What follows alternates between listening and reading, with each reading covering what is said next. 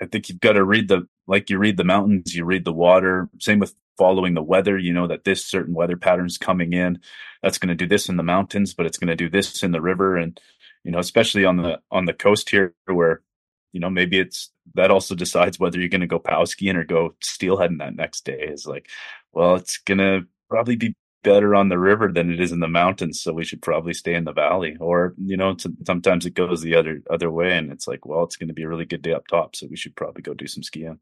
Some days you can do both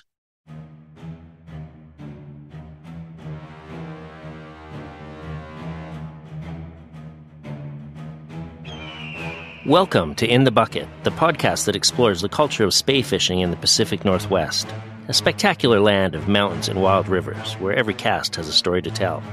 I'm your host, Brian Niska. Today I'm joined by Riley Leboe, Kye Petersen, and the legendary Feet Banks. These guys are all enthusiastic steelhead anglers with interesting stories to tell. Riley's a retired pro skier and talented filmmaker. Kye is one of the most influential free skiers in the world. And Feet is a writer who also happens to be the editor of Mountain Life magazine. Stick around with us today as we explore the connection between life on the mountains and chasing fish in the valley. These guys have some great insight for anyone looking to fish for early season winter steelhead. All right, let's get going. It's time to get in the bucket. I should tell the listeners I was fortunate enough to, to host these guys at our lodge this past winter. Sometime in late March, the boys came up for what was supposed to be a bit of a ski slash fishing trip. And, and honestly, it turned into more of a fishing trip. Riley, you, I think you're probably of the group, you're the guy with the most steelhead experience, aren't you?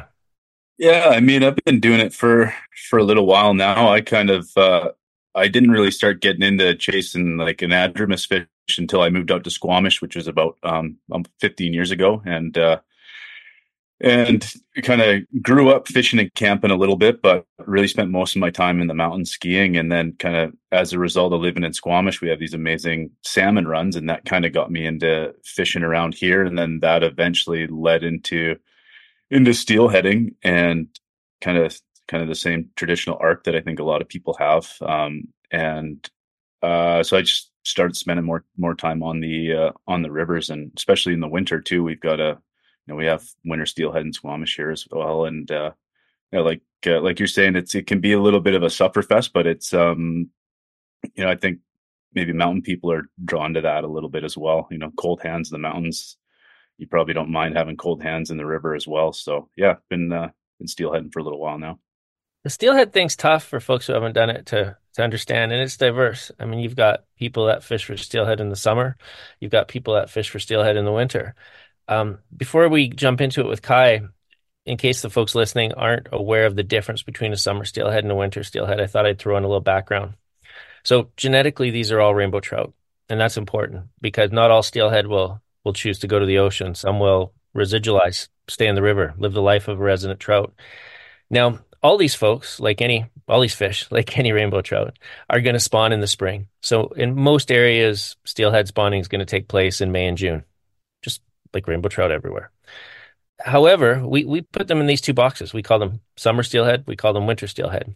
So typically, a, a summer steelhead is going to leave the ocean sometime in the summer, July, August, even a little bit later, and they're going to come up the river system, taking advantage of the, the consistent, fairly high flows of, of summer.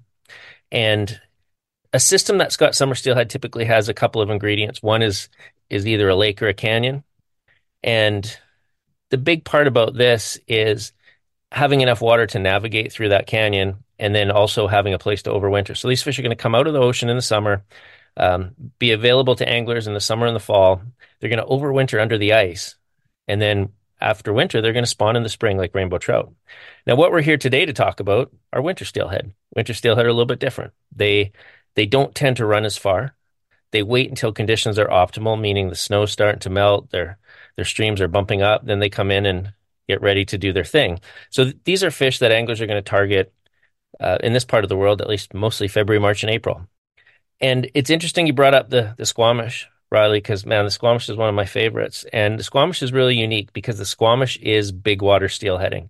And what I mean by that is if you think about the size of a river that that people are fishing for winter steelhead, there's not a lot of them that are bigger than the Squamish, at least in BC. And the Skeena, we're going to get into that, but the Skeena is definitely one of them. So, Kye, you're famous as a big mountain skier. You know, you're a mountaineer. When it comes to steelhead fishing, I know you you do it all. You, you're hiking into little small canyon streams, creeks, if you will.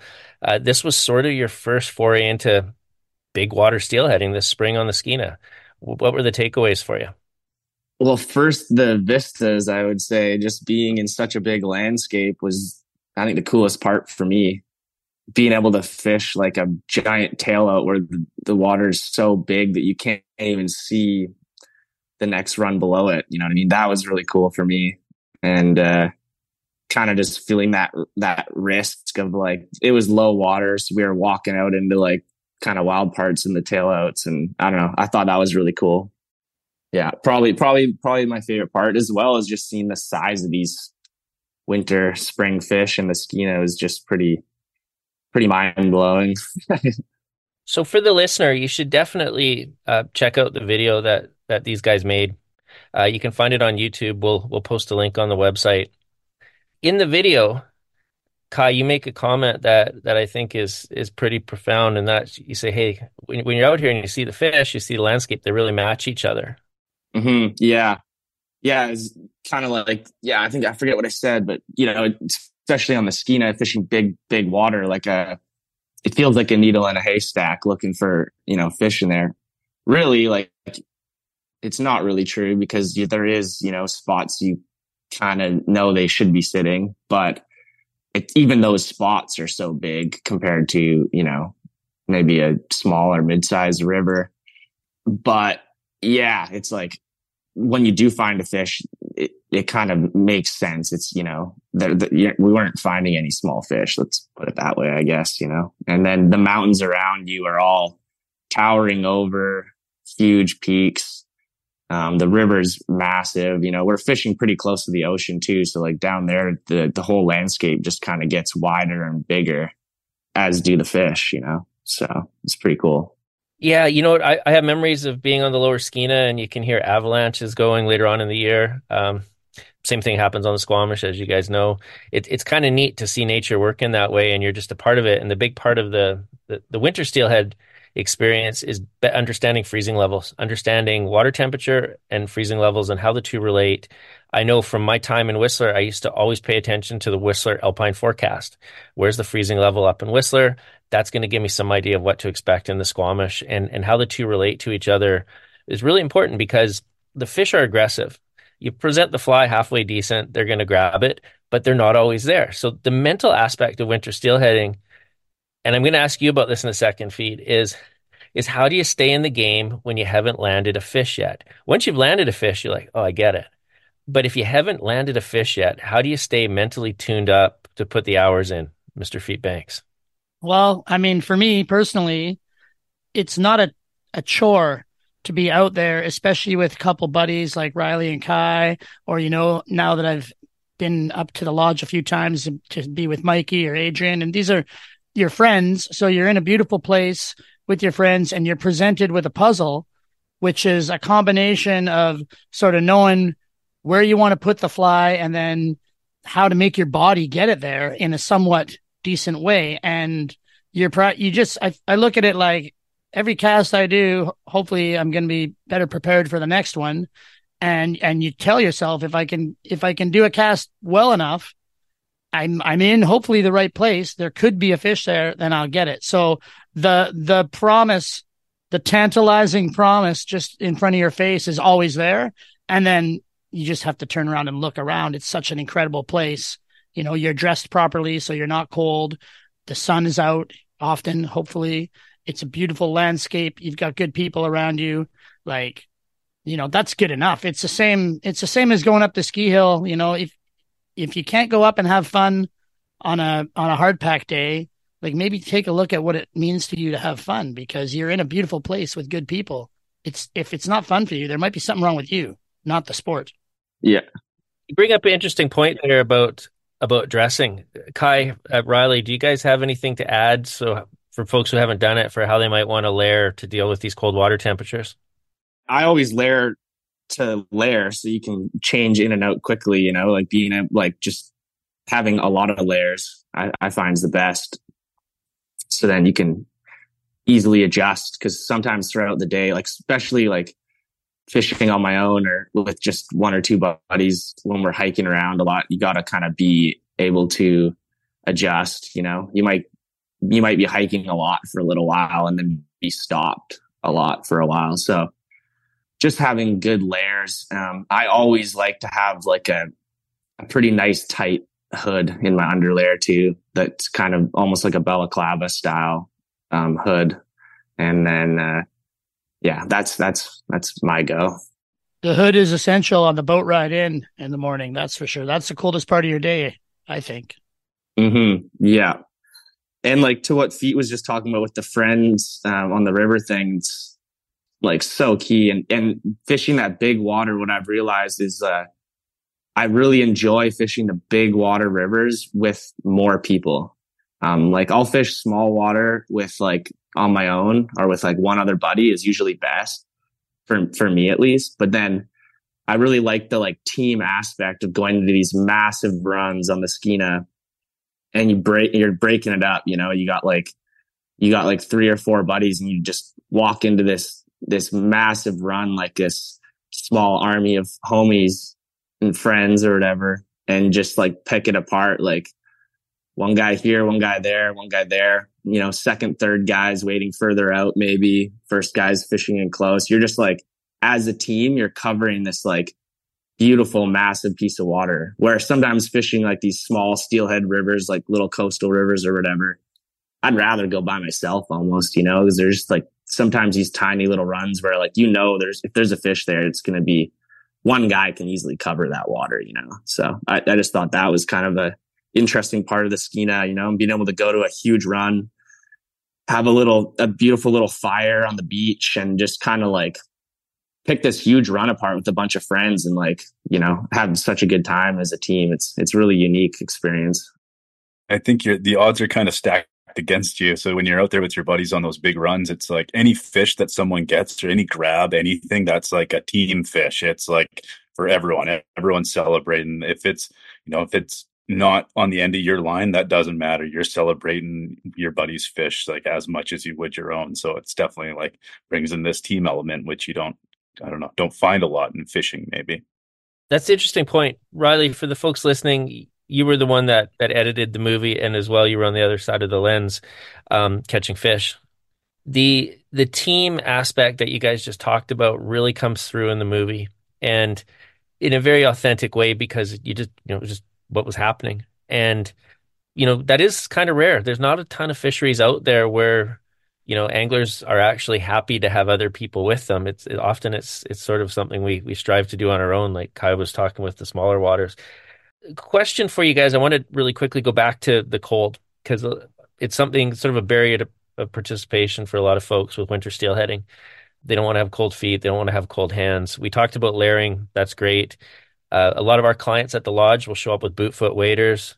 Um, some of our guides will oversize their wading boot and use a product called a Bama boot. It's basically a, a, similar thing to what loggers or commercial fishermen might wear under their rubber boots. And it's just something to wick away moisture and a little bit more insulation. Any of you guys have issues with with cold feet in the river and any any pro tips on for people listening on how to how to get the feeling back in their toes if they lose them?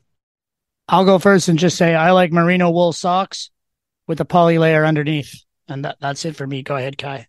I was gonna say the same exact thing. I, I just always wear a thinner, yeah, like a poly sock, like a thin kind of ski sock. I would wear a thin sock skiing, you know, and then I'll wear a thicker wool sock outside of that. So whatever boots I have, I'll make sure I can fit a thin sock under uh, a thicker wool sock, and that really helps. Yeah, I think having just a little bit more room in your in your boot too lets the blood flow into your feet. If you're crammed into some really tight boots, and it cuts off the off the circulation to your feet, and that's when you get cold. But um, that's that's a nice thing. Even the shittiest fishing boot is way more comfortable than the best ski boot. So I, I don't know if the guides did it for you, but a little trick that that we kind of keep in our back pocket if people do get cold is you take you bring along a thermos of hot water and you uh, you charge the people's boots for them by pouring hot water on them, and that works pretty good. Yeah, never done that. That's smart. Hayes' guide, old guide tricks. There's a few of them, but the funny thing with the fire, you know, the, you show up at the clients, you, they're worried about being cold. You build them a fire. They, you know, something about that gives them a level of comfort.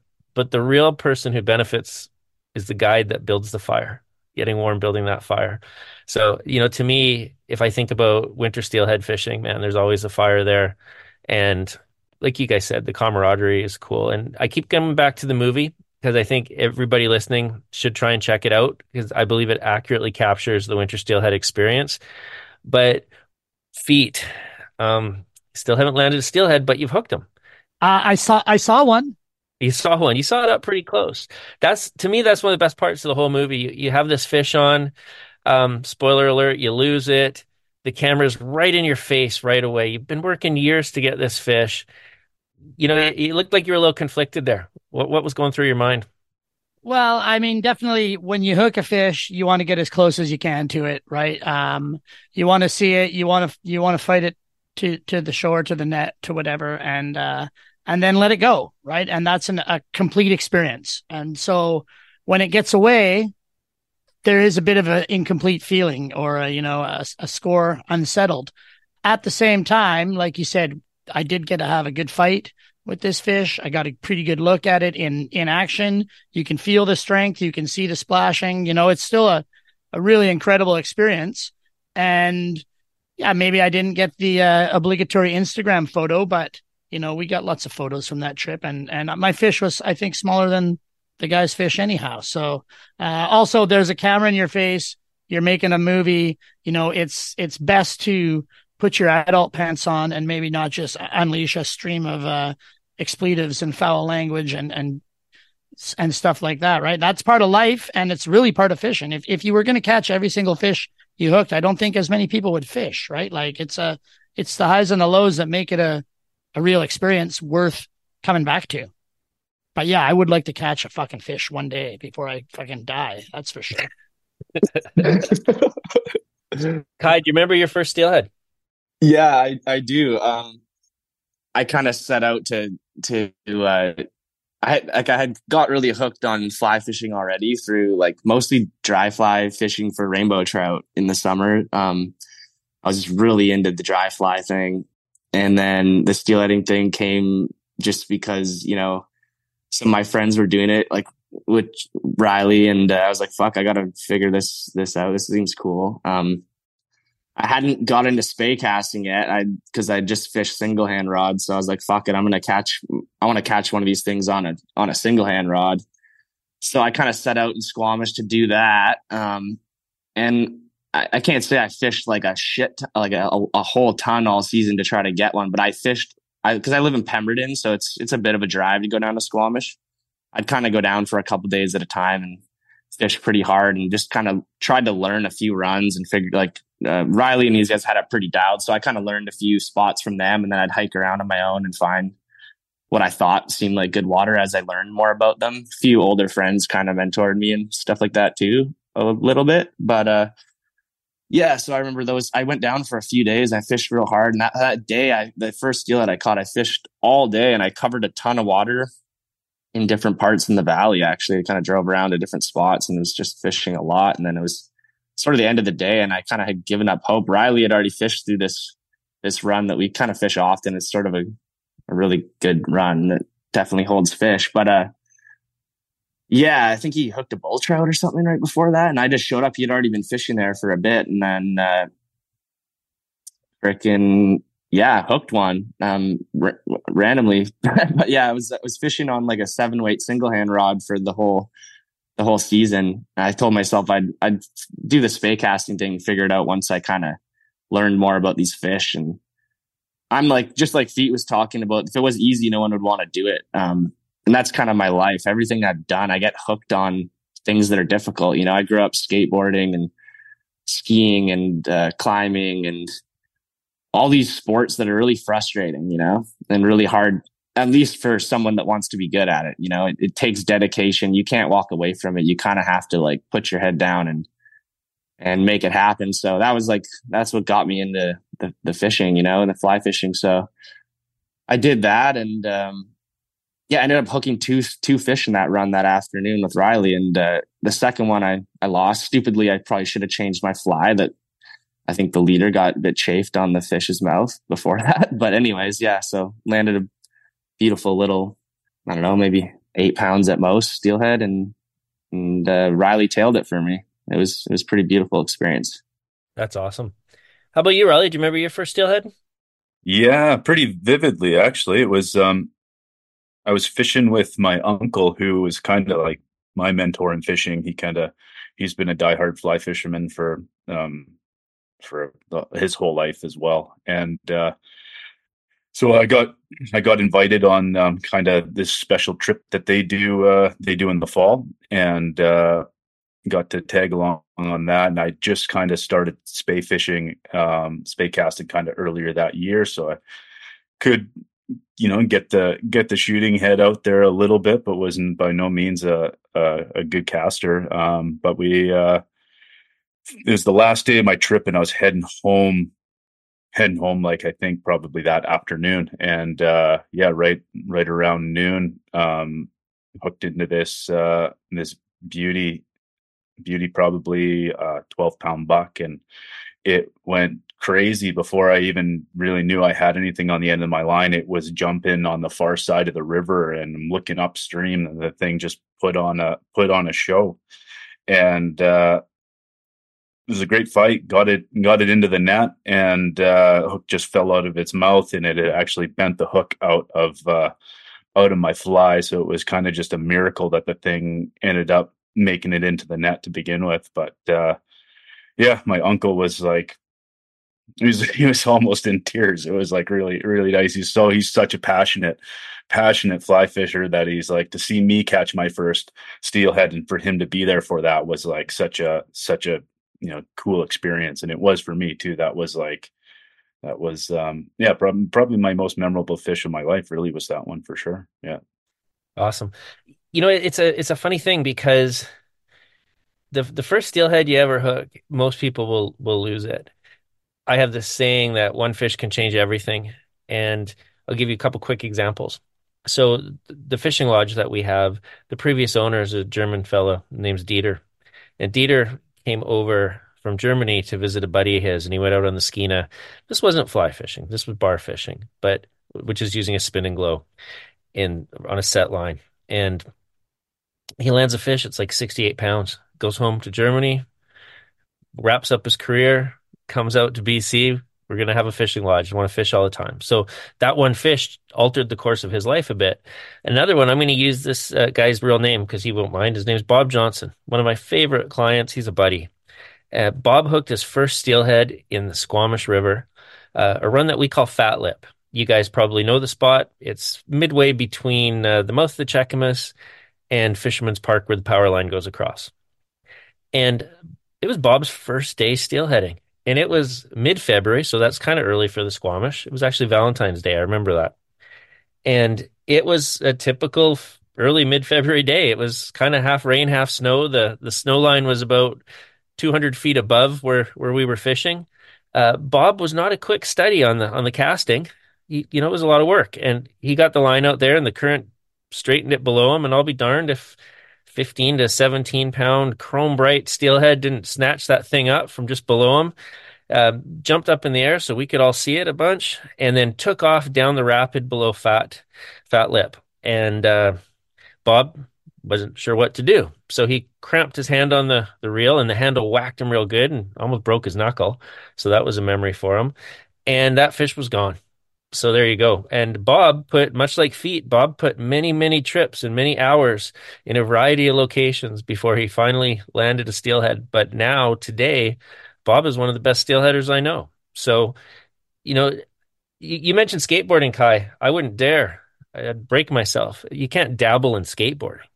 Skateboarding is is you know there's a level of commitment there that you don't find in a lot of of sports and i hesitate to call it a sport because i think for a lot of people it's deeper than that it's it's you know it's a mode of transportation for them a way of life uh, i've never been a skateboarder but i know that to become proficient at skateboarding you're going to have some some stories and some scars eh yeah for sure um, it truly is a lifestyle uh, and i think you know, there's like a saying for a lot of skateboarders that you'll hear. It's like skateboarding saves. You know, take you know, I think it it saves people's lives in a sense that they maybe they would have you know if they don't have that kind of dedication to focus on they might get sidetracked with other things that aren't as healthy you could say. But uh yeah like if you you know it, you you have to pay attention while you're skateboarding obviously and uh put in the time and the work. So in that sense it, it's much like that I would say similar to steelheading in, in a way, as would say maybe the backcountry be or riding in like really you know serious um, big mountains where it takes time to understand and learn when those gates are open to allow you in and and and how to read that terrain and stuff. So and skateboarding maybe not so much that, but more so um, gaining comfort and an understanding and feel under your feet what are the neat things about fishing um, in general, not not just steelheading, but fishing in general, is it works well in, in multi generations. I don't know if that translates to skateboarding, Kye. You can probably skateboard with your kids, but I think there's not a ton of grandparent skateboarders out there. But you can be a grandparent skier and, and show the young whippersnappers what's up. And when it comes to fishing, man, you can fish right till the end. Um, personally, the big draw for me with with fishing has has always been what you were alluding to there, Feet, is it's a it's a lower impact thing, right? And one of the things I noticed uh, in Whistler with the shop, and this is actually kind of inspiration for this podcast, I got to tell you, and, and looking at my screen, it, it's it's relevant to you guys for sure. Is a lot of professional skiers and snowboarders end up as anglers, and it's maybe something that they've been involved with throughout their whole life. And what I saw in in Whistler with a few specific examples were were guys who had an injury but they still wanted to be active and still wanted to be doing stuff. And so all of a sudden fishing came to the forefront. I mean it has that excitement you know there's there's peaks of excitement and peaks of calm peacefulness which is not that different from being up the ski hill. You know you're even when we're out there together you're still alone. You know we're not talking to each other until we kind of reconvene. So you're alone but you're with your buddies you know, sort of like skiing. You're together on a chairlift and then you rip around and, and you're by yourself when you're actually doing the act. So I can see why it would, re- why it would translate for sure. You know, I think of a lot of good buddies like Tobin Sutherland, Dave Sheets, you know, skiers at a high level that were absolutely passionate about fishing and, and especially steelheading. For me, I found myself kind of, you know, through my ski career as kind of a backcountry skier, um, towards the end of it, I I felt myself like my my risk tolerance in the mountains was really changing, and I I kind of was tired of putting myself in um, kind of these more risky um, risky places so often. And what I found with with fishing was I could still get to these amazing wild places, but you know it's you're you're not worried about uh, you know an avalanche taking you out or there was just it was a lot less risk to just go out and enjoy a day of fishing where I could still get that you know amazing time in the wilderness in these incredible places. But um for me it was um you know just a little bit of a less impact um you know kind of thing which I really kind of gravitated towards. I got that fix of being you know out in the middle of the nowhere but you know maybe it was uh there's a little bit less risk involved in doing it so one one question I wanted to ask you guys as anglers and and you know professional snow sports athletes, what type of experience from the mountaintop do you bring to the valley bottom that helps you as an angler? Well, I think for for me, what sort of it's really this the similarities of like reading Mother Nature f- for me is what kind of got me, especially with the steelheading. You know, um, but being able to read what mother nature's doing and kind of react to that to find these fish is really attractive. And um, i've always chased water my whole life. Uh, you know i grew up in the mountains or on the beach with my yeah in, in, growing up with my family. So yeah i was always like surfing um, or skiing and and or being by rivers. So learning to follow the water from, you know, snow on a peak to a glacier to all the way down to the ocean is, is really, it's just fun to understand mother nature. And no matter what kind of fishing it is um, it's like like uh, yesterday I, I, I was fishing in in the ocean here where i am at right now. And it turns into like this it's like i never played video games but i think it's like a real life video game playing with mother nature. I think it's really uh really fun so yeah learning learning to read you know as the water um changes uh, uh, what you know it's that's really attractive to me I think you've got to read the like you read the mountains, you read the water. Same with following the weather. You know that this certain weather pattern's coming in. That's going to do this in the mountains, but it's going to do this in the river, and you know, especially on the on the coast here, where you know maybe it's that also decides whether you're going to go pow skiing or go steelheading that next day. Is like, well, it's going to probably be better on the river than it is in the mountains so we should probably stay in the valley. Or you know sometimes it goes the other other way and it's like well it's going to be a really good day up top so we should probably go do some skiing. Some days you can do both. Very true. For me it's i i don't i never skied at the level that these two guys do. I was you know i was always the guy with the camera bag or you know just not getting out there as far and and the same with fishing i'm at that point in my fishing career long though it may be where i'm still quite inexperienced. So I just enjoy, you know, the trip, a fishing trip or a ski trip. You know, you're going and you're doing something with people that you've, everyone's carved out a time of their life to do this thing together and it's a shared experience. And I, I don't fish alone that much. And, and part of that is because I still have a lot to learn and I love going with people that I can learn from. And the other part of it is because I also enjoy that that shared human experience where you can go do something together and create memories and and you know spend time with people that you enjoy being around and the fact that you're fishing all the better or skiing or whatever it is that that's how it is for me i noticed feet uh, you, you, people may recognize your name. You're the editor of mountain life magazine. Mountain life magazine lately has featured a fair amount of fishing. Yeah I, I wish it was called fishing life. Yeah, that's definitely my my fault that it's fe- been featuring fishing. But but as you said, a lot of the people that enjoy these other mountain sports, because you look at rock climbing or like you know really high consequence skiing or a bit also to skateboarding or it's it, it's like Kye said you're unlocking a puzzle right? What here's the rock. What are the moves? What's the sequence? Here's the mountain. I've got to read this. I've got to understand what's going to happen if i go here. Here's the river. What's this water doing? What's the bottom look like? How can i tell what's underneath by looking at the top of the water? So you're unlocking all these puzzles and the kind of people that's drawn to one aspect of that i think will enjoy all aspects. So the, the fishing fits right in. There's definitely you know, a whole, I get letters for sure about the ridiculousness of catch and release fishing and how you're just torturing fish and, and all that kind of stuff. And I always just reply, like, you sound like you need to spend more time fishing.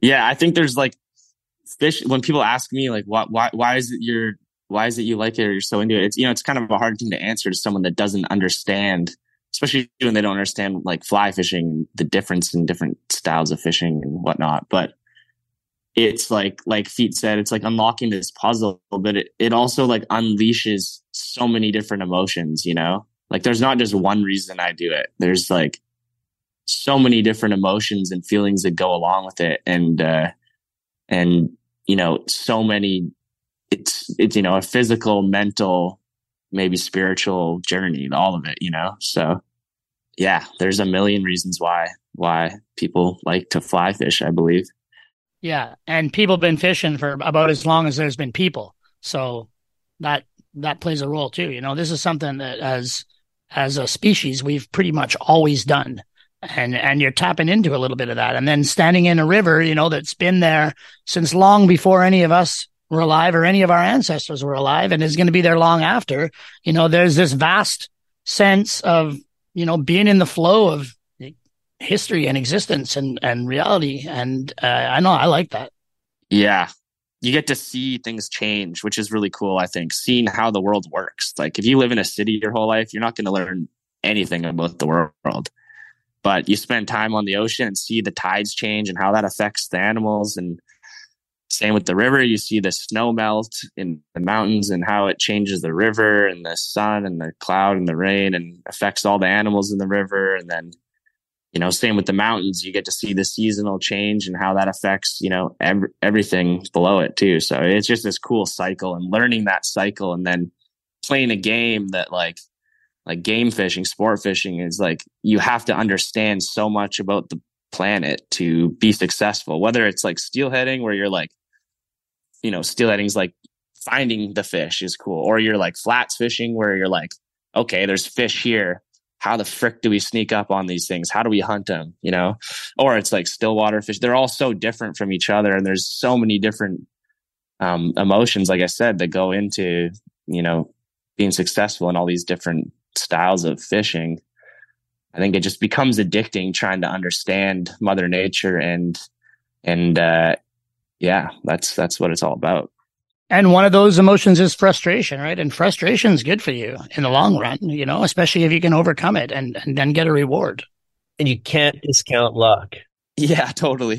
I was saying it comes from Brad Zirip, but it's uh, regurgitated all the time. I tell the clients, I'd rather be lucky than good because you can't discount luck. And that's the sense of humor with steelheading is, is Bob Johnson's story. You know, he doesn't know what he's doing. Hooks beautiful fish, people fish years to catch. Uh, it's good to be lucky. Yeah. Yeah. Well, I was yeah. I was up uh, up in on the Bulkley in uh, in October, and um, my girlfriend just got into fly fishing this this summer, and it was like her third day steelheading, um, second day spey casting, and she no one else hooked a fish that day. She had a couple bumps in the morning, and then landed a beautiful big buck in the afternoon. so it's funny how it works that way sometimes. Um, but you have to fish well all day, and that's what she did. You know, she she she tried really hard, and uh, it worked. But it's also like really good anglers. I've noticed. Like I've done a fair bit of uh, like saltwater fishing for bonefish, permit, and tarpon now, and uh, like the permit, for instance, which is said to be the just like the steelhead's the hardest anadromous or freshwater fish, I believe, to catch. You know, even though sometimes it's not. But uh, the permit's the hardest for sure in in the ocean and in on the flats, and you have to lay down really good casts all day long. You get lucky, maybe one out of ten ca- good casts and follows from a permit, they'll actually decide to suck in that fly and eat it. But if if four out of ten of those casts are, are crap or not good enough, you know your chances go way down. So if you're if you're fishing really well all day, your chances go up. Even though there's luck, you know, even though it's a, it's a luck thing that that one fish is like the hungry one that wants to eat. If you're not laying ten out of ten good casts, it's going to take twice as long or twice as many casts to finally get one. So there's it's luck plus skill, and I think that's why you know fly fishing is so unique. One thing I also like is you know on this trip we're launching a boat down snow at a snowed in launch. Like it's an adventure. You know, we got right. We, we finish fishing for the day and Riley's got to back the Toyota up and make a, a rope out of tie down straps and, and figure out a way to get this heavy boat back up and onto the, you know, we're, we're, we're running and gunning, which is something that's always fun. The adventure side of it's huge. That's like, that's, that's what it's all about. It's about the adventure for sure. New challenge every day. You're, problem solving, you're a little bit of MacGyvering involved usually, and yeah, that's uh, the adventure is all part of it. That's I don't know places where steelhead lives. It takes a bit of an adventure to get there, so that's that's kind of the fun part. So, so the math is is something like luck plus skill times effort, or something like that. I think they say luck is where hard work meets opportunity, something like that. Oh, I like that. Yeah, Riley, we talked about Toyota there. Um, I know Toyota was one of the sponsors of the the film, and, and you yourself a Toyota driver. Um, what can you tell us about Toyota and why they would want to, you know, promote fishing? Yeah, I guess like, I've been an ambassador um, with them for uh, a number of years now. I've been a lifelong uh, Toyota enthusiast, and uh, actually, when I was first starting out my ski career, I worked as a car salesman at Vernon Toyota and was selling selling Toyotas to uh, pay for my uh, ski seasons in the winter and stuff. So I kind of come from a, a, long line of uh, Toyota owners, and um, but they they wanted to kind of get more involved in the fishing industry because they're they're you know they're a lot of outdoorsy people love driving Toyotas. They're reliable. They'll get you there and they'll get you back. And so they, um, I'd been doing a little bit of work with Fishing BC as well, so I kind of uh, just connected those dots and put them together. So they uh, they found a good partnership with Fishing BC, and that kind of opened the door for us to kind of do this trip up north with you, Brian. So they kind of came in and were supporting of that. So it was been great um, working with them and seeing them kind of support these uh, these projects that we've been working on. It's crazy how many fishing guys drive Toyotas. yeah, everybody, everyone is a fishing guide up here has a Toyota. It seems. And and you know what you you you see a you see a Tacoma parked on the side of a river. Uh, you know maybe there's a fishing sticker on the back. You know that's a spot that you should probably walk into. yeah, yeah. Don't put a sticker on the back of your truck. That's how that's how I found lots of spots on the Squamish River. Was just like oh, I know that guy's a guide, so there must be a there's probably a decent spot if I walk in here. Yeah. everyone's got a, a Tacoma with a with a whatever steelhead sticker on the back of the window. it's funny. And then they and then they, you know, get protective about their spots. But yeah, it's funny. You should probably not put that sticker and park right in front of it. Brian, do you see that up there where people are protective of their spot, or up north it's big enough? There's enough space for everyone. You know what? The funniest group of people up here, feet, are the ones that aren't from here, the ones that moved here. I guess NIMBYism or whatever you want to call it. They, uh, but the truth of the matter is, is Northern BC, man, it's got so much space, so much opportunity, so few people. Terrace has 12,000 people. Smithers is less than 10. It's kind of like the Squamish of the North, but minus Vancouver. And I know from my time in Squamish, that was always sort of the funny thing. So, you know, I was living in Whistler and fishing in Squamish a lot. And when you're in Whistler, as you guys know, and we've talked about a bunch already today, you know, the mountain tells you what to expect in the river. So when you're in Whistler, you have a pretty good idea of when it's time to to make the drive to Squamish and do some fishing.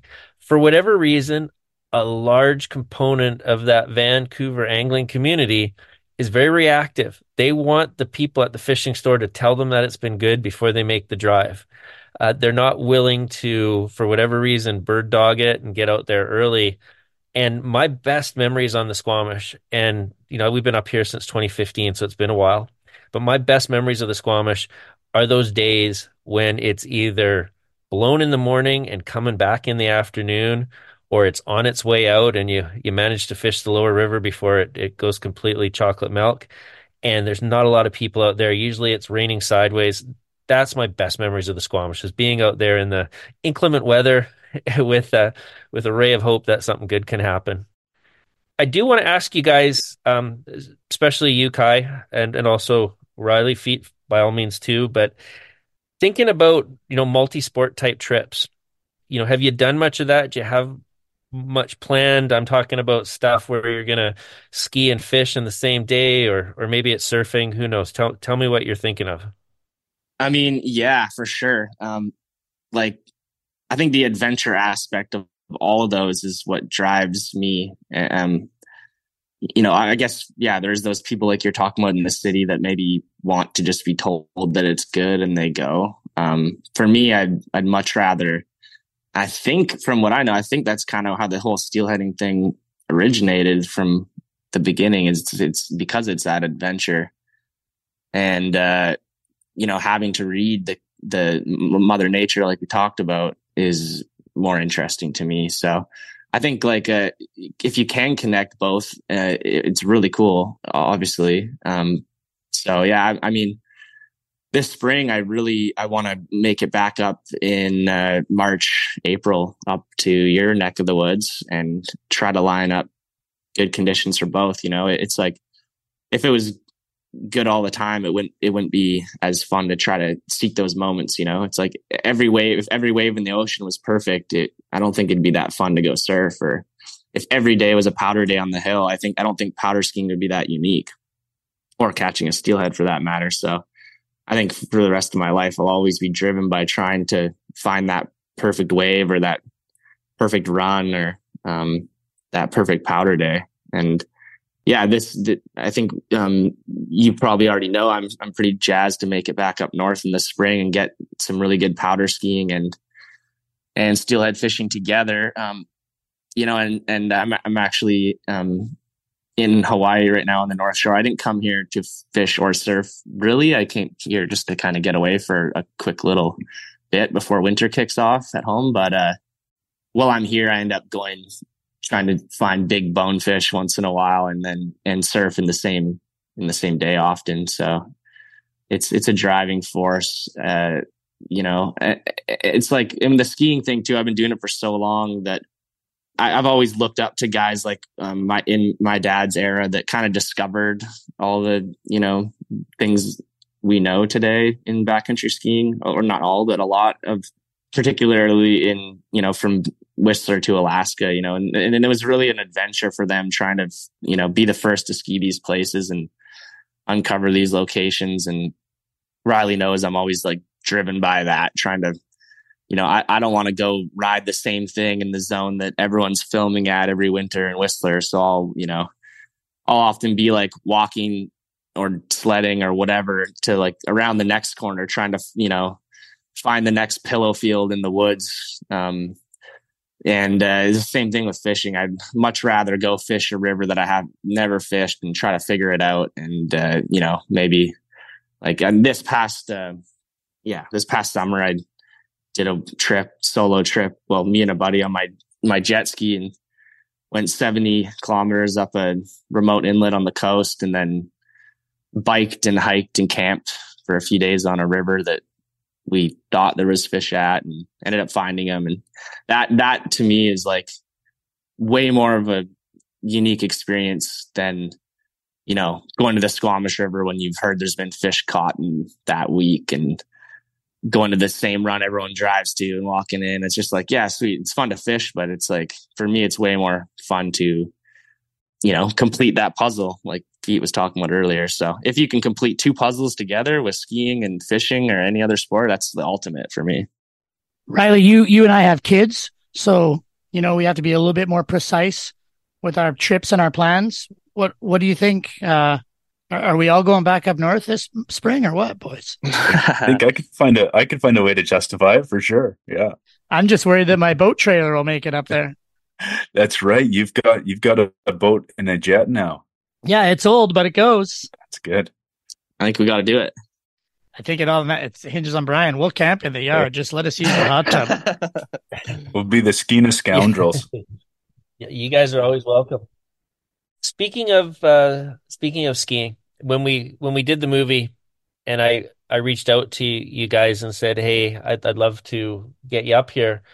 I was really enthusiastic on the ski side because for me, uh, making the move from Whistler up here, I kind of figured my skiing days were done, and then you know, having children, priorities change a little bit, and I'm not looking to make the raddest turns I've ever ever made at 50. I am more looking at this as something hopefully I can do for another 20 years till my kids can surpass me at it. But from a from a skiing in the north standpoint, one thing I really found was that the ski community here is pretty spoiled. Very, very, very set on powder skiing. Um, days when we we don't have fresh snow, you don't see a lot of people up the ski hill. Backcountry skiing is a big part of it. You guys did come up and do some skiing when you were here uh, up at Shames and it was not ideal conditions. It was probably the first time, and I'm not making this up, it's true. This is probably the first time I've been to Shames and there wasn't snow on the trees. It was in a sort of um, not quite bulletproof, but very firm pack type conditions. But I think we still had a good time. Um, any thoughts, you guys, on on skiing in the north? It's sick. it's, it, the mountains there are, are epic.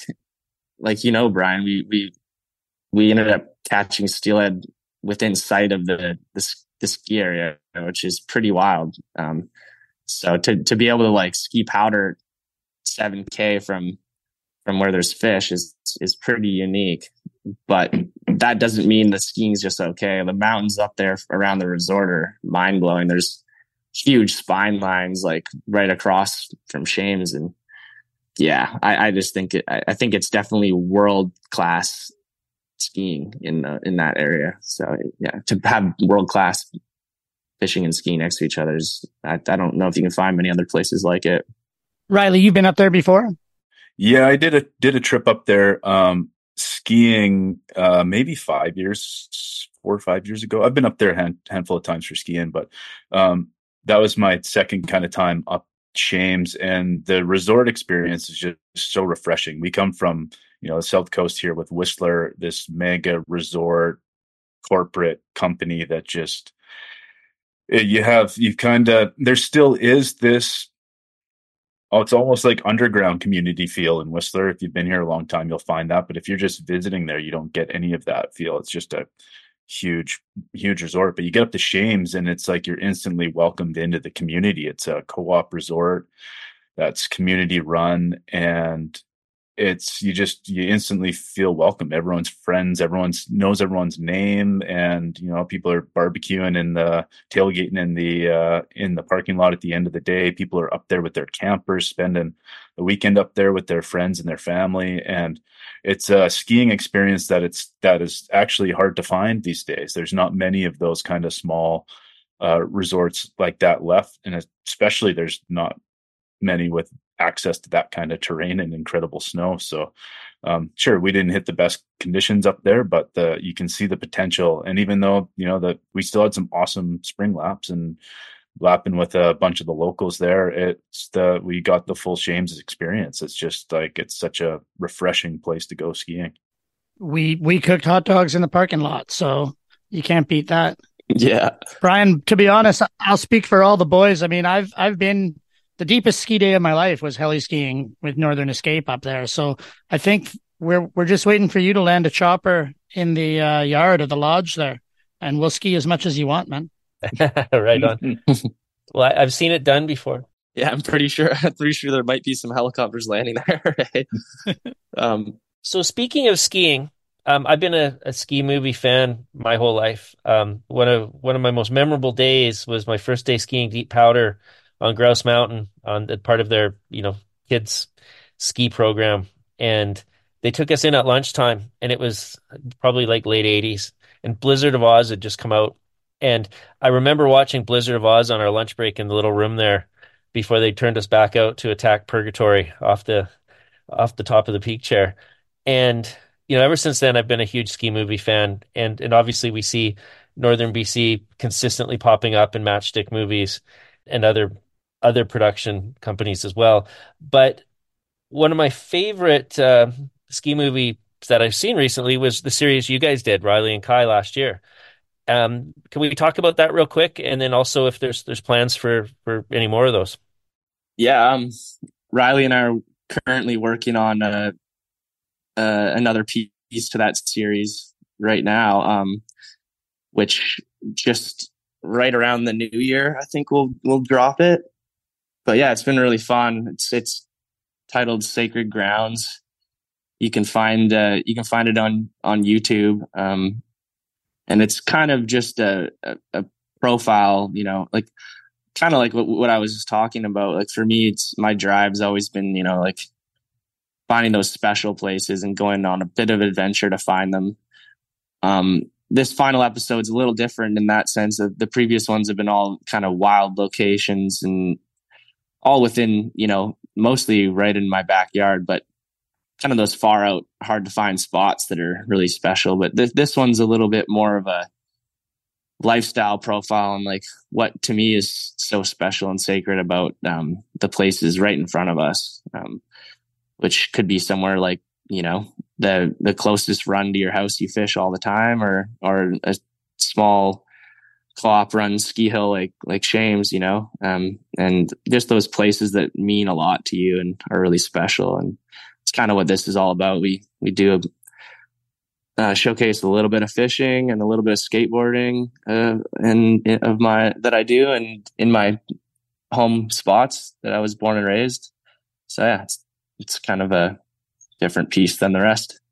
I think people like it. It's like a little bit more relatable. You got some like good resort shredding in there too, and and then you've got like the four that you did before that, where you guys should go check out Sacred Grounds. It's like some of the most groundbreaking, crazy skiing you'll you've seen in a in a long time. So you know, um, but I also like Kye's put a lot of effort into kind of the um, you know the storytelling and kind of the um, what he wants to say in these uh, pieces as well. So it's um, you know you get uh, you get a little bit of you know what's going through Kye's mind when he's uh, either skiing these big lines or or just ripping around the hill. So I like I like that aspect of the of the series too. Yeah, and I think you you kind of get the feel of that um you know that team effort thing too. You know, like I, some of the previous ones have been most of them have been th- this one's a little shorter, but the, a lot of them have you know showcased only my best friends I ski with often that are in there, and then also behind the scenes and the production side of things, like working with with Riley editing it and uh, some of my best friends filming it. It's it's really just we put together this series all with a group of people that are really tight and good friends and yeah so it's just really unique to and special to me to create these um, these films and and share these times in the mountains together with these people so it's different than you know just getting a call up from a production company to like hey, come here and film this. And like your sponsor dollars are paying them. So you got to go do this. It's like, this is more just like, like, these are passion projects for, for me, which is um, really what I, I love about them. And, and that's what makes them watch, you know, so much different, unique. I mean, I'll say better in my opinion than a lot of the other stuff out there, right? Because your heart's in it. It's not a, it's not a job. You're not doing this as a job, right? You're doing this because it's an experience that you're having and you want to capture and it's with people that you care about. Yeah, I think we'd get burned out on it a lot quicker if that wasn't part of the whole deal. You know, ski movies, and, and we're a long way from fishing right now, aren't we? But ski movies are are important because you know they, they get you excited, they inspire you. Um, but but it's the story aspect versus the music video style that really gets me, and and I think that's why I really enjoyed the series you guys uh, launched last year. Feet, I really enjoyed your ski movie too. I haven't watched it for over a year now, but uh, it, it's definitely a standalone piece. Um, it's it's definitely music video style, but it's from the year 2000, right? So so that's the way we used to do it. I wonder though about fishing movies. I don't watch that many. I watch almost no ski movies except for Kye's and Riley's. I don't watch any fishing movies really. Um, I just don't seem to have them in my life. But is there a danger, Brian, with fishing movies where the, did they did they ever go into that music video style, or were they always more story driven, you know, and and location driven? All right. Well, I remember the first time I talked to somebody who was making a fishing movie. Now he didn't make the first fishing movie, but but he was darn close. The gentleman's name is Tom Bie. If that sounds familiar, it's because at one point he was the editor of Powder magazine. So there's a tie-in. And man, I hope I get this right. I think his movie was called Feeding Time. And, you know, it had some bonefish in it, it had some other stuff. And Tom went off to start a magazine, which still is one of the best fishing magazines. I don't know if it's being produced still, but, you know, it was, it, hopefully it's still being produced. It's called The Drake. And so that was Tom's baby. And, it was a different type of fishing magazine. Feet, I know uh, it, it was more, it was the type of fishing magazine that would hire you to write an article. Your style would fit good there. But the fishing experience, you know, it doesn't really lend itself well to the music video thing. I think it, it absolutely lends itself well to the story. I grew up, so my father had this collection of old fishing magazines, um, like Western Fish and Game. These are BC fishing magazines, predates BC Outdoors. This is stuff from like the 60s and the 70s. I was born in 73. And so I remember reading these magazines. This is obviously way before the internet. And the articles that I can still recall were the were kind of like the me and Joe type, like, you know, okay, we're gonna go on this fishing trip and here's what happened, almost like a travel log type of deal versus hey you know go to this spot stand on this rock tie on this fly not the how to but it's the story stuff the journey ones. And i think that there's definitely room for for more fishing movies that that you know take you on an adventure. And obviously the piece that we did with the winter steelheading thing um you know it has an element of that but but i even think that there's room for a longer form you know fishing adventure. I i remember reading the article Kye about your your trip to the dean and thinking, yeah, that that would have been kind of a, a neat movie. Yeah, for sure. it could have been a cool movie. It, it, yeah, it's all about the adventure, you know. Um, I think in in a fishing film. So, yeah, being able to share that adventure is pretty fun for others to listen. I think Riley wrote that article, so oh, nice. Yeah, would have would have been an interesting movie. You could watch me have a mental breakdown on the side of the Dean River. It would have been great. that does sound good. How was the journey with the jet ski though? Um, yeah, it was it was the whole thing in a in a whole was a journey was was quite the journey. Um, but I think yeah, a good film can capture all those emotions that these kind of adventures entail. So that's I guess yeah, that that's why you know that would have been a maybe a cool film because because of all that that went into it. I think a lot of people don't understand how difficult it is to make a good film uh, and and a good fishing film, maybe especially if you're going that far out. Like even what we did, you know, we had Sherpa, like one of the best camera operators in the business, full stop. Uh, you know, who also understands fishing intimately and loves it and and then Riley, you know, you've been editing and and making thing films for a long time. It's not like you can just throw a GoPro in your bag and and make a fishing movie. Of you totally can, but it's not going to look like you know what what we were able to put together on that trip to Terrace. And I think a lot of people don't understand that the talent behind the movie really makes a difference on how the movie comes out. You know, we we had excellent talent on this movie, Riley yourself included.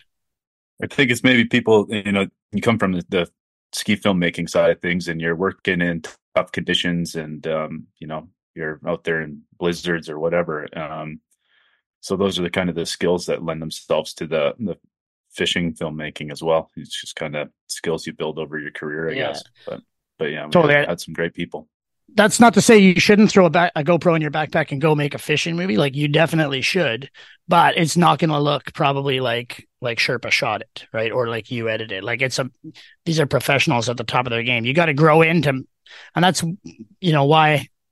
For me, I used to make movies and now I don't because they never look as good as I want them to look because I can't afford a professional cameraman or or that kind of thing. And because there's no way you're ever going to top heavy hitting there. It's like I guess you yeah. peaked a little early. Yeah, well, we yeah. watched that Bigfoot movie. I did. I peaked. I don't know. I don't. I don't know when I peaked, but I'm sure that it's happened. yeah, I think. I think sometimes people just walk into into sharing this like amazing vibe, and uh, but otherwise, it, it's pretty. It's pretty difficult to capture the true essence of the, all those emotions and the vibe. Um, you guys obviously put a lot of passion and emotion into that film parental advisory and it, like it shook the world. Like i was you know feet knows i was uh that movie changed my life for sure along with many others. And uh sometimes it, it's hard to recreate those for sure. But uh even like the the GoPro thing, like it, you can, it's definitely sick to go film whatever and do that, but it's pretty hard to capture the real essence of what those adventures are like without the skills of a solid team. Yeah, and and proper microphones and all that stuff, right? Like, but maybe maybe that's part of the beauty, and that's why it's um you know maybe that's why there's not as many people doing it is because it's difficult and people would rather just go enjoy the experience for themselves. Which don't get me wrong, I love love filmmaking, but I love even more just going out and doing that stuff with my friends with no one to no one to watch it yeah. at the end of the day. No camera bag on your sure. backpack. Yeah, big time. I think you gotta you gotta do enough of that as well to even have a chance at at trying to capture it for other people to see. The uh, one of the best parts of that movie is feet when you've got your fish on, and and Sherpa's running down the bank with the camera. Yeah, it you know it's not a set up perfect shot. He's just capturing it like it's happening, and it really puts you in that moment. And was very relatable for me because sometimes as a fishing guide, you know, you're not right next to the person has the fish on. So you want to get there as quick as possible. So you grab the net and you just run and go for it. And that sequence there really captured the the camaraderie, the the team part of it. You know, every, everyone's equally stoked. And as a father, I think that as my kids get older, when they catch their first steelhead on a fly, I'll probably think that's the best fish I've ever seen. Yeah, yeah, I mean, that makes sense. I thought Kye and Riley caught some pretty nice fish on this trip, though. But Brian, my kid caught a, a steelhead on the bar rod with you without even trying and landed it like a pro. With it's the first time he's ever landed a fish bigger than you know two or two or three pounds. And uh, yeah, the fact that he could do it without uh, even really giving a care at all about fishing uh, just rub salt in the wound of me when I lose big fish after years and years of toil. I, your dad was stoked though. I remember that. Your dad. No, I was stoked. That that picture's on my fridge. That's a nice looking fish that that kid caught. Dude, that was a beautiful steelhead. Do you think do you think steelhead can sense desperation on the end of the line? Yeah, I think they can, especially the females. you bring up a point, Riley. I can tell you that I've never seen, you know, the, there's a few things that clients will do that kind of annoy you. They don't have to be clients; it could just be people. Uh, two of the top ones might be people who wear cologne on the river. Another one might be people who wear earbuds on the river. Um, but but the one that really drives you crazy is the dude who's standing there going, "Man, I need a fish. I need a fish." Just shut up. That guy's never going to get a bite. I've never seen anybody say, I need a fish and then get one. I can't explain it. I don't know why it doesn't happen. Whereas the happy go lucky dude who's confident but doesn't feel that the river owes him anything, that guy will find a fish on whatever fly you tie on. But yeah, the I need a fish guy just never gets one.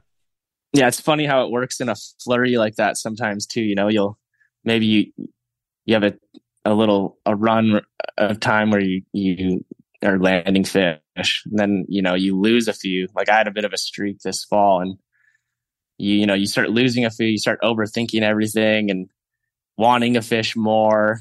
And it just gets harder and harder when that happens. It's always when you get into a flow and you you're just you know in that kind of meditation mode of just going through the the steps that all of a sudden you get one you know? But whenever you want it too bad or you try too hard it, doesn't seem to work as well the other one that's really cool and this might be you know we talked about the anticipation of going fishing we talked about the anticipation of getting a bite when you're out there but you know, I love it when someone's telling me their fishing story and they're like, man, I just I, I felt like I was gonna get one there.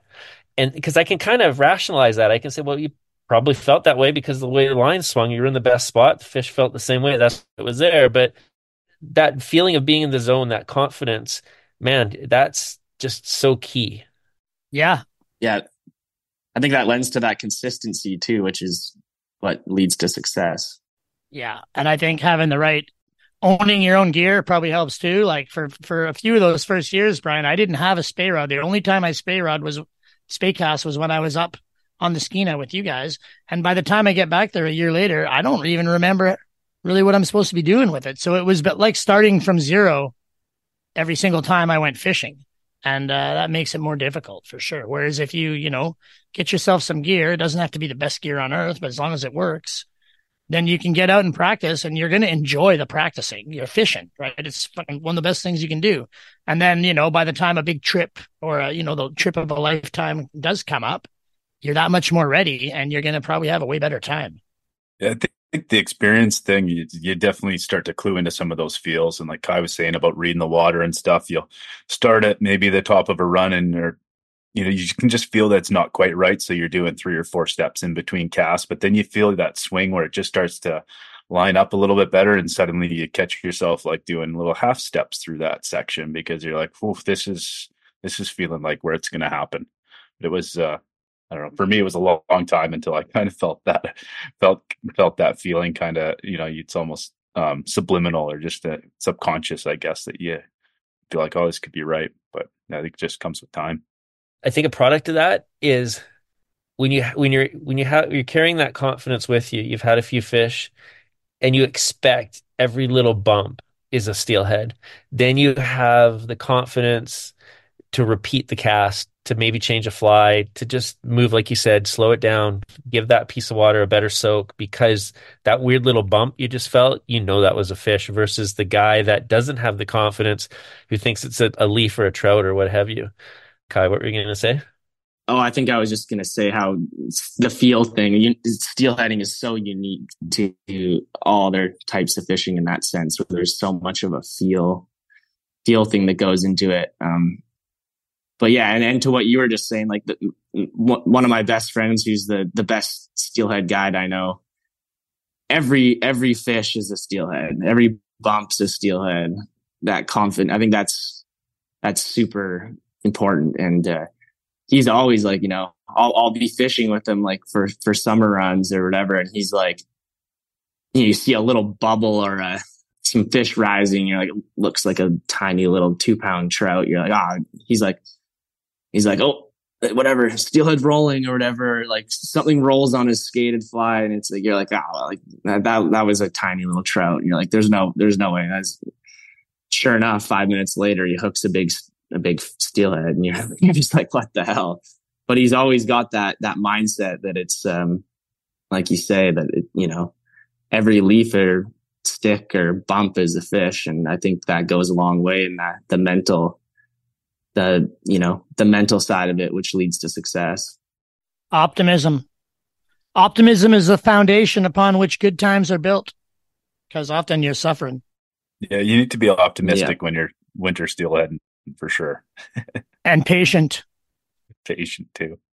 And that goes for the mountains too right? Like i think that's where steelhead like our fishing and skiing really collide is you know you have to like believe that that day is going to line up where that face fills in properly and the the sun's in the right place and uh, you know the avalanche conditions are settled and yeah so like yeah you you have to you have to have that drive and and uh and belief that it does come together. And you know when it does those are the days best days of our lives Nice. Well, guys, I think that's a great way to wrap up our chat.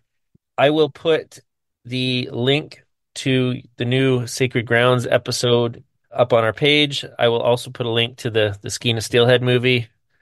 Before uh, before I let you go, Feet, how can people find uh, find you online?